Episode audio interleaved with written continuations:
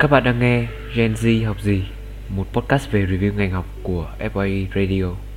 Thì cái việc mà các bạn có một cái vốn tiếng Anh tốt, nó cũng sẽ giúp ích cho các bạn rất là nhiều trong cái việc mà cập nhật phác đồ điều trị và nâng cao trình độ chuyên môn của mình. Mà nếu như ra được nước ngoài thì chắc chắn đấy là một lợi thế cực kỳ lớn cho các bạn rồi.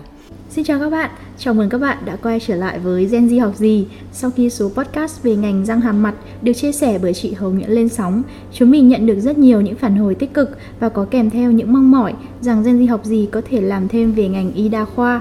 Đã trong thời điểm lựa chọn ngành học của các bạn học sinh cuối cấp cũng đang đến rất gần, vì vậy mà chúng mình quyết định sẽ lên số podcast chia sẻ về ngành y đa khoa. Hãy cùng chào đón vị khách mời của Gen Z học gì ngày hôm nay nhé. Xin chào các bạn thính giả đang lắng nghe podcast của FYE Radio. Mình là Thương Huyền, một sinh viên năm 2 ngành y đa khoa, hiện đang theo học tại Học viện Y Dược học Cổ truyền Việt Nam. Thương Huyền khá bất ngờ khi nhận được lời mời tới chương trình và cũng rất vui vì hôm nay được ngồi đây cùng với MC Diệu Ánh để chia sẻ về ngành học của mình. Và ngoài việc học ở trên trường thì hiện tại mình cũng đang là một content creator, chủ yếu hoạt động trong lĩnh vực y tế và sức khỏe. Rất mong rằng là Thương Huyền sẽ có thể chia sẻ nhiều hơn với các bạn, không chỉ riêng về ngành y đa khoa mà còn về việc học tập và cuộc sống của một sinh viên y nói chung trong khuôn khổ chương trình ngày hôm nay anh ạ. Một fun fact nhỏ là mình và Huyền đã có một khoảng thời gian học cùng nhau trên giảng đường đại học. Tuy nhiên thì mình không có học y khoa nhé. Và để thú vị hơn thì hãy cùng lắng nghe lý do vô cùng đặc biệt đến từ Huyền vì sao bạn ý lại lựa chọn ngành y khoa các bạn nhé. Có một sự thật là mình đã ước mơ được trở thành một bác sĩ từ những năm tháng mà mình còn là học sinh cấp 3. Và cái thời điểm mà mình thi đại học năm 2019 thì mình cũng đặt nguyện vọng đầu tiên của mình là ngành bác sĩ y khoa. Tuy nhiên là lúc đó thì lại cơ duyên nó chưa đến và mình đã lựa chọn điểm đến tiếp theo của mình thời điểm đó là Trường Đại học Kinh tế Quốc dân. Và có lẽ là đó cũng là một cái mối duyên chăng, khi mà mình được gặp MC Diệu Ánh ở cùng lớp đại học với mình. Và sau đó thì mình cũng có một khoảng thời gian học ở Kinh tế Quốc dân, tuy nhiên lại cảm thấy bản thân là không thể hòa nhập và không phù hợp được với môi trường này. Đó cũng là lý do mà mình đã nung nấu ý định thi lại đại học và tiếp tục vẽ nên giấc mơ của mình là trở thành một sinh viên ngành bác sĩ y khoa. Và một năm sau đó thì mình đã làm được điều này và đến hiện tại thì mình đang là một sinh viên ngành bác sĩ y khoa ở Học viện Y Dược Cổ truyền Việt Nam rồi. Thật sự để mà nói thì mình thấy rằng là cái ước mơ học y khoa là một ước mơ vô cùng lớn và cũng là khao khát của rất nhiều các bạn có mong muốn theo đuổi ngành y. Với một quyết định thay đổi mang tính ngoạn mục như vậy thì Huyền có gặp khó khăn gì khi bắt đầu theo học hay không? Đối với Huyền thì có lẽ là khó khăn lớn nhất trong quá trình theo đuổi giấc mơ y khoa thì là việc mà vượt qua được những cái thông tin tiêu cực về ngành. Huyền đã được nghe rất là nhiều anh chị hay là các bác sĩ nói rằng là việc học y khoa thì nó vô cùng là vất vả, gian nan và chế độ đãi ngộ đối với bác sĩ hay là nhân viên y tế thì lại còn chưa được tốt. Việc này khiến Huyền cũng khá là băn khoăn trong quá trình mà ôn thi đại học và ngay cả quá trình mà Huyền bắt đầu vào giảng đường đại học và trở thành sinh viên y khoa rồi. Tuy nhiên là để vượt qua được những cái điều đó thì có lẽ là không thể nào không nhắc đến một tình yêu, niềm đam mê mãnh liệt với cả ngành. Và mình luôn luôn nghĩ rằng là chỉ cần là mình sẽ có thể sau này giúp được nhiều bệnh nhân và giúp cho họ khỏe mạnh thì đó cũng là một niềm hạnh phúc của mình rồi. Ngoài việc là phải đối mặt với những cái khó khăn liên quan đến ngành học như Huyền có vừa chia sẻ thì mình nghĩ là một điều mà mình khâm phục nhất ở Huyền đó chính là Huyền đã vô cùng quyết tâm để ôn thi lại. Thì mình nghĩ chắc là khó khăn sẽ là phần lớn trong cái khoảng thời gian đấy Huyền học tập cũng như là trau dồi lại kiến thức để có thể một lần nữa đối mặt với kỳ thi Trung học phổ thông quốc gia, đúng không? Anh nói đúng đó. Thời điểm mà mình ôn thi lại thì mình cũng gặp tương đối là nhiều khó khăn và có lẽ là cái trở ngại lớn nhất trong quá trình ôn thi lại của mình đấy là việc mà làm sao mà mình có thể vượt qua được những cái dị nghị, những cái điều tiếng từ phía các bà hàng xóm. Có thể thấy là trong suốt mấy tháng ôn thi lại Trung học phổ thông quốc gia thì Huyền cũng chủ yếu là tự học tại nhà. Và cái việc mà một đứa con gái ru rú ở trong nhà suốt mấy tháng trời liền không ra ngoài để quang hợp để thấy ánh nắng mặt trời thì cũng là một cái đề tài bàn tán rất là sôi nổi của các bác hàng xóm. Mình nghĩ là điều mà các bạn sẽ cảm thấy tò mò và cũng như là muốn được biết cụ thể nhất thì sẽ là cái chương trình đào tạo của y khoa theo hệ của Học viện Y Dược học Cổ truyền Việt Nam. Vậy thì liệu rằng Huyền có thể chia sẻ kỹ hơn về điều này được hay không? Ngành học y đa khoa hay còn gọi là bác sĩ đa khoa hay bác sĩ y khoa thì nó là một ngành mới mà mới được Học viện Y Dược học Cổ truyền Việt Nam đưa vào đào tạo từ 6 năm gần đây thôi. Và bản thân Huyền thì cũng nhận được khá là nhiều thắc mắc, sự tò mò tới các bạn sinh viên trường khác về chương trình đào tạo của Học viện Y Dược học Cổ truyền Việt Nam đối với ngành này. Nhiều bạn thì nghĩ rằng là trường mình thì sẽ đào tạo y đa khoa theo cái hướng là Đông Tây y kết hợp. Hồi cấp 3 thì mình cũng tưởng như thế, nhưng mà không phải vậy đâu các bạn ạ. Ngành học y khoa hay còn gọi là bác sĩ đa khoa hay là bác sĩ y khoa thì là một ngành học mới mà mới được Học viện Y Dược học Cổ truyền Việt Nam đưa vào đào tạo từ 6 năm gần đây thôi. Và bản thân Huyền thì cũng nhận được khá là nhiều thắc mắc, tò mò từ các bạn sinh viên trường khác về chương trình đào tạo của Học viện Y Dược học Cổ truyền Việt Nam đối với ngành này. Và bản thân mình hồi cấp 3 thì cũng thế. Nhiều bạn thì nghĩ rằng là trường mình thì sẽ đào tạo ngành y khoa theo hướng là Đông Tây y kết hợp. Tuy nhiên thì không phải vậy đâu các bạn nhé. Ngành y khoa ở học viện mình hay là ở bất kỳ một trường đại học y nào khác trên cả nước thì đều được đào tạo theo một chương trình chuẩn và hoàn toàn không phải là Đông Tây y kết hợp. Và ngoài ra thì trường mình cũng là một trong những trường đại học y công lập đầu tiên trên cả nước đào tạo sinh viên y khoa theo chương trình đổi mới, tức là chương trình module đó. Và mình cũng là một trong những sinh viên may mắn đang được theo học tại chương trình này.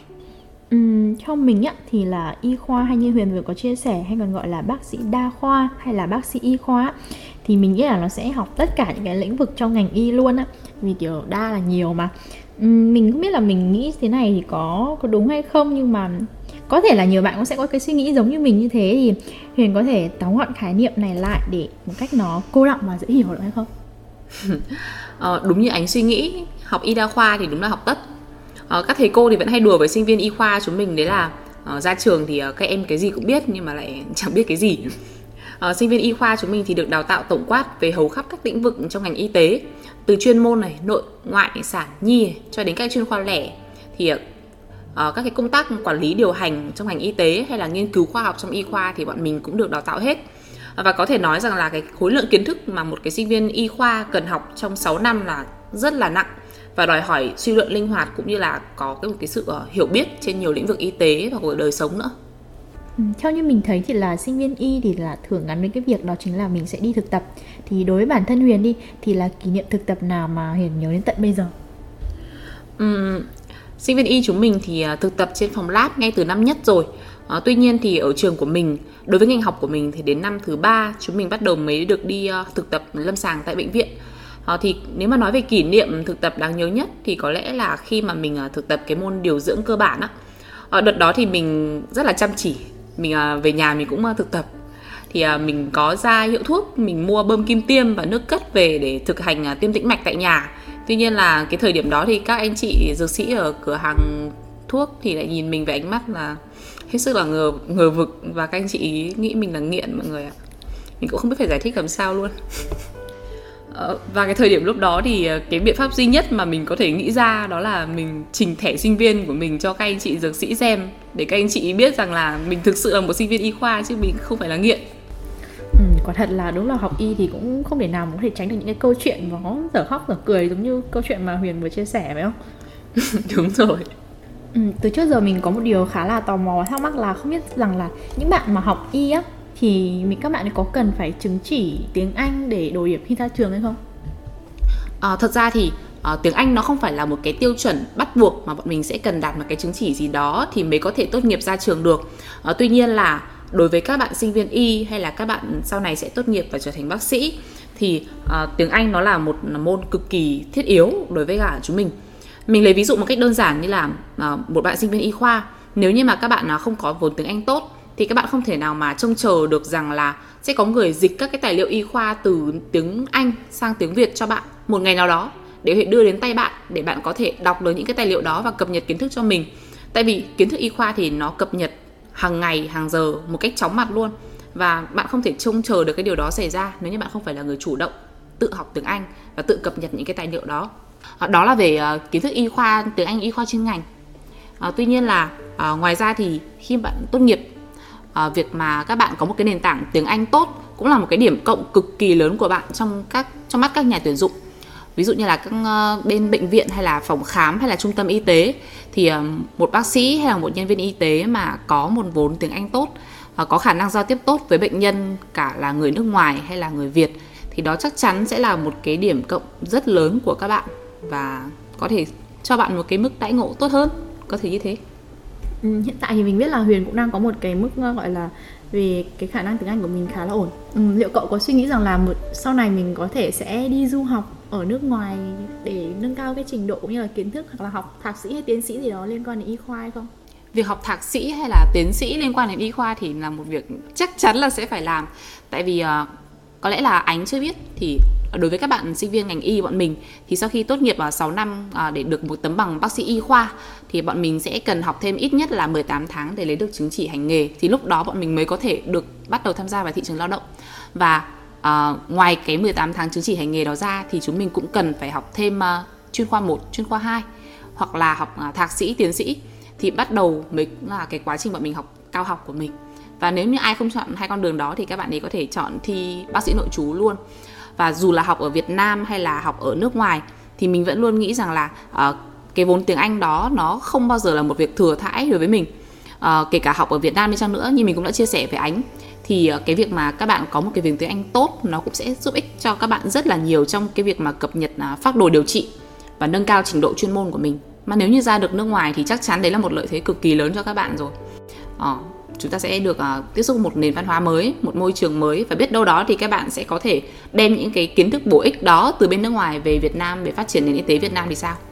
Như có chia sẻ lúc đầu buổi là mình và Huyền thì có học chung với nhau, và dù chỉ là một kỳ học ngắn thôi nhưng mà mình cũng biết được một chút gì đấy về phong cách khi mà học tập hay là làm việc của Huyền. Và mình nghĩ rằng là Huyền sẽ không ngần ngại để chia sẻ một cái nét tính cách mà chính bản thân Huyền cảm thấy là được hay là chưa được của bản thân khi mà mình đang theo học cái ngành y khoa, đúng không? Chính xác rồi. Thật ra thì có lẽ là Ánh hay là các bạn mà cùng học với mình ở trong trường Đại học Kinh tế Quốc dân thì cũng đều nhận ra một điểm khá là rõ ràng. Đó là về đặc điểm tính cách, mình là một người khá là cầu toàn. Và từ khi vào trường y thì cái đặc điểm tính cách đó nó cũng đã có một sự thay đổi rõ rệt. Nó cũng có cả mặt tích cực và mặt tiêu cực ảnh hưởng lên cái quá trình mình học tập và làm việc. Đối với cả việc học hành thì cái sự cầu toàn đó của mình nó đã khiến cho mình luôn luôn cố gắng học một cách chỉn chu, từ về điểm số cho đến về kiến thức, để mình có thể trao đổi thêm những cái phần này ở trong câu lạc bộ của mình nữa. Thì đó là về mặt tích cực. Tuy nhiên là cái mặt tiêu cực thì nó cũng khá là nhiều. Đó là bởi vì bên cạnh cái việc mình học ở trên trường thì mình cũng có tham gia đi làm thêm và hoạt động ngoại khóa. Thì cái sự cầu toàn này nó đã khiến cho mình đôi lúc bị overload. Nó khiến cho mình hơi bị căng thẳng quá trong nhiều hoạt động như vậy. Và từ ngày vào trường y thì mình để cân đối nó là một sự thích nghi thôi. Mình cũng đã giảm được bớt cái tính cầu toàn này đi, và thay vào đó là mình bổ sung thêm cái tính chất linh động, linh hoạt, để có thể là mọi thứ nó đều ở mức vừa phải thôi, chứ gì quá thì cũng không tốt. Và mình đã nhận ra một điều rằng là đôi khi thì sự không hoàn hảo nó mới chính là sự hoàn hảo nhất. Đó là điều là mình đã nhận ra được từ khi mà mình vào trường y, và cái tính cầu toàn này của mình cũng đã được thay đổi phần nào. Có lẽ là mình chắc là do cái duyên của Huyền đối với ngành y, cho nên là một phần đã giúp cho cậu cải thiện được cái nét tính cách này của bản thân, và đến thời điểm hiện tại mới có một Thương Huyền như của hiện tại, phải không? Đúng rồi, tất cả là vì học y đấy. Mình cũng biết là Huyền á, ngoài việc cậu học tập rồi này thì cậu cũng là một người khá là năng động và tích cực khi mà tham gia vào các cái hoạt động ngoại khóa. Mình có đọc CV của Huyền thì mình biết được một cái thông tin rằng là hiện thì cậu có là nhà sáng lập của một cái fanpage khá là thú vị dành cho bạn sinh viên y. Cậu có thể chia sẻ cho các bạn biết thêm về thông tin gọi là cơ bản thôi về cái fanpage này được không? Cũng đúng như là Ánh nói thì bên cạnh cái việc của mình học tập và hoạt động ở trên trường thì Huyền cũng có tham gia tương đối là năng động và tích cực trong các cái hoạt động ngoại khóa và công việc làm thêm. Và nói về lĩnh vực này thì không thể nào không nhắc đến là một số các cái fanpage mà hiện tại Huyền đang sở hữu. Có thể kể đến fanpage sinh viên y cầm bút mà hiện tại Huyền là nhà sáng lập và cũng đang vận hành nó luôn. Có thể nói là những cái fanpage này thì nó lập ra với mục đích tương đối là đơn thuần ban đầu của Huyền, đấy là muốn có một cái kênh truyền thông một cách tích cực và đúng đắn cho khối các bạn sinh viên y dược, để có thể hạn chế được những cái nguồn thông tin tiêu cực từ trước đến nay từ các fanpage truyền thông của ngành y tế. Đã từng ai nói Huyền rằng là cậu là một người rất là đa di năng hay chưa? Vì vừa học y sao lại còn vừa làm kiểu content creator, kiểu marketing nữa. Cái này thực ra là Huyền cũng có được nghe từ nhiều người nói, và thậm chí là Huyền đi xem bói người ta cũng nói thế. Thực ra điều này thì bản thân mình cũng có cảm nhận được. Có thể nói là đây có thể là một điều may mắn gì đấy của Huyền, là có khả năng có thể làm việc được đa năng trên nhiều lĩnh vực. Tuy nhiên là cái điều mà mình cảm thấy thích thú cũng như là hạnh phúc nhất khi được làm đấy là việc giúp đỡ bệnh nhân hay là cứu sống người bệnh. Và đó cũng chính là lý do tại sao mà Huyền quyết định là đi theo ngành y, mặc dù là mình có thể làm hoạt động trên nhiều lĩnh vực khác có thể tốt hơn. Hiện tại thì là Huyền chuẩn bị bước sang trở thành sinh viên năm 3 rồi. Thì không biết là ở thời điểm này thì cậu đã có cái định hướng gì về nghề nghiệp tương lai cho mình hay chưa? Cũng giống như là các bạn sinh viên y khoa khác thôi, thì mình cũng có một cái ước mơ có thể gọi là tương đối lớn một chút. Đấy là mình cũng mong rằng là sau khi tốt nghiệp 6 năm và trở thành bác sĩ đa khoa, thì mình cũng có thể trở thành một bác sĩ nội trú. Và chuyên ngành mà mình đang hướng tới là chuyên ngành nhi khoa, tại vì rất là thích trẻ con. Bên cạnh việc là mình thích trẻ con thì mình cũng sẽ phải đối mặt với khá nhiều vấn đề, ví dụ như là nó hơi kiểu nhiều lúc nó hơi ồn ào này, rồi đôi khi nó cũng hơi kiểu khó tính, nhất là khi mà nó bị ốm á. Cậu có ngại kiểu e dè hoặc là ngại về cái vấn đề này không? Thực ra là ngại thì cũng có ngại chứ. Thực ra cái điều mà mình lo ngại lớn nhất nó cũng không phải là việc mà các bạn nhỏ, các bạn đi hay khóc hay là như thế nào, mà có thể nói là cái chuyên ngành nhi khoa là một chuyên ngành phải gọi là khó. Cho nên là khi mà mình có một cái niềm yêu thích và quý mến dành cho các bạn trẻ quá như thế này thì mình cũng đã chấp nhận được điều đó rồi. Thì có lẽ là trong quãng đường tương lai nó sẽ còn nhiều khó khăn, nhiều trắc trở nữa. Có thể là sẽ có những cái lúc mà mình nản chí, mình nghĩ rằng là ôi theo cái này khổ quá, mình không muốn theo nữa. Nhưng mà mình tin rằng là khi mình kiên định với cả giấc mơ của mình thì mình hay là tất cả các bạn mà đang có một cái dự định sẵn sàng, các bạn đều sẽ thực hiện được nó thôi.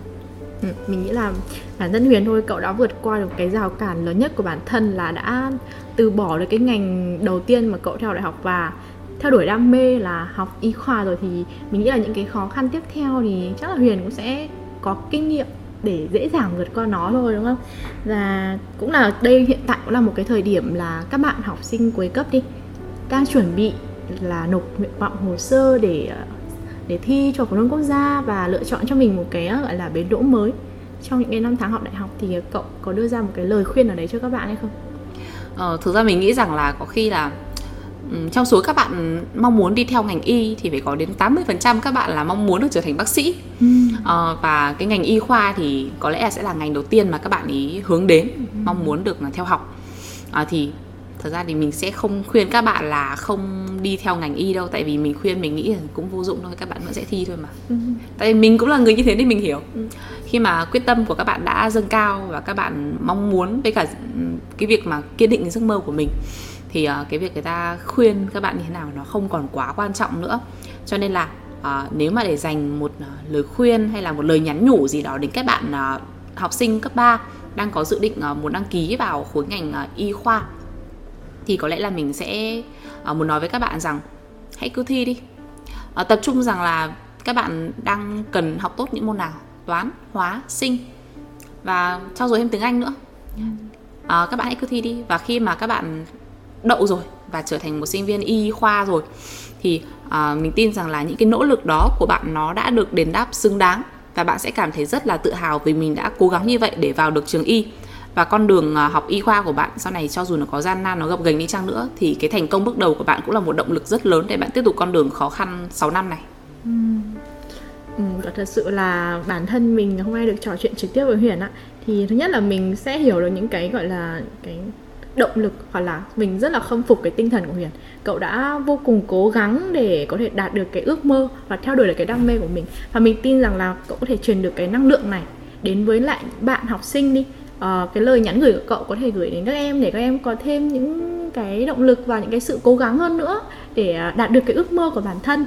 Và qua đây mình cũng thay mặt cho FYE Radio cảm ơn Huyền rất là nhiều vì đã dành thời gian ngồi đây để chia sẻ cái kinh nghiệm, chia sẻ những cái gọi là suy nghĩ của bản thân mình đi với chúng mình.